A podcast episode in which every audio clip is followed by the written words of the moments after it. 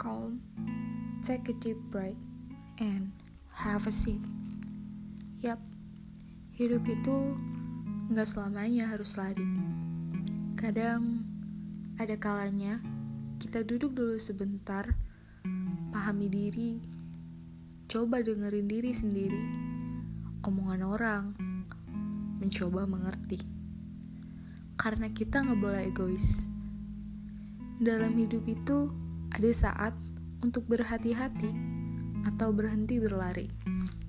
Karena gak selamanya dunia berputar buat kita.